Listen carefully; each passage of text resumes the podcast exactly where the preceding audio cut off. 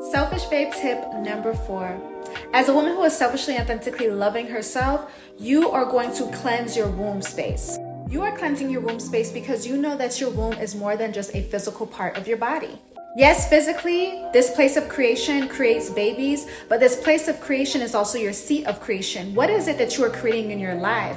And so, if you're feeling that you're stagnant in your creativity, especially you want to cleanse your womb, but not only just because of that, that answer, because if your womb has not been cleansed at all, you're probably holding on to old emo- emotions, old baggage, old sexual energy, and past partnerships. And you want to make sure that you clean out the pollution of your womb so that you can function better and at a higher level.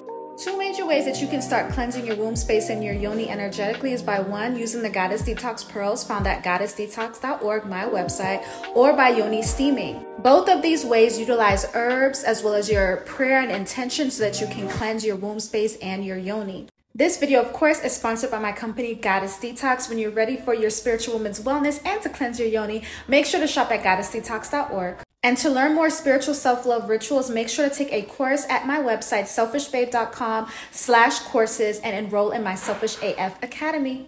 Bye.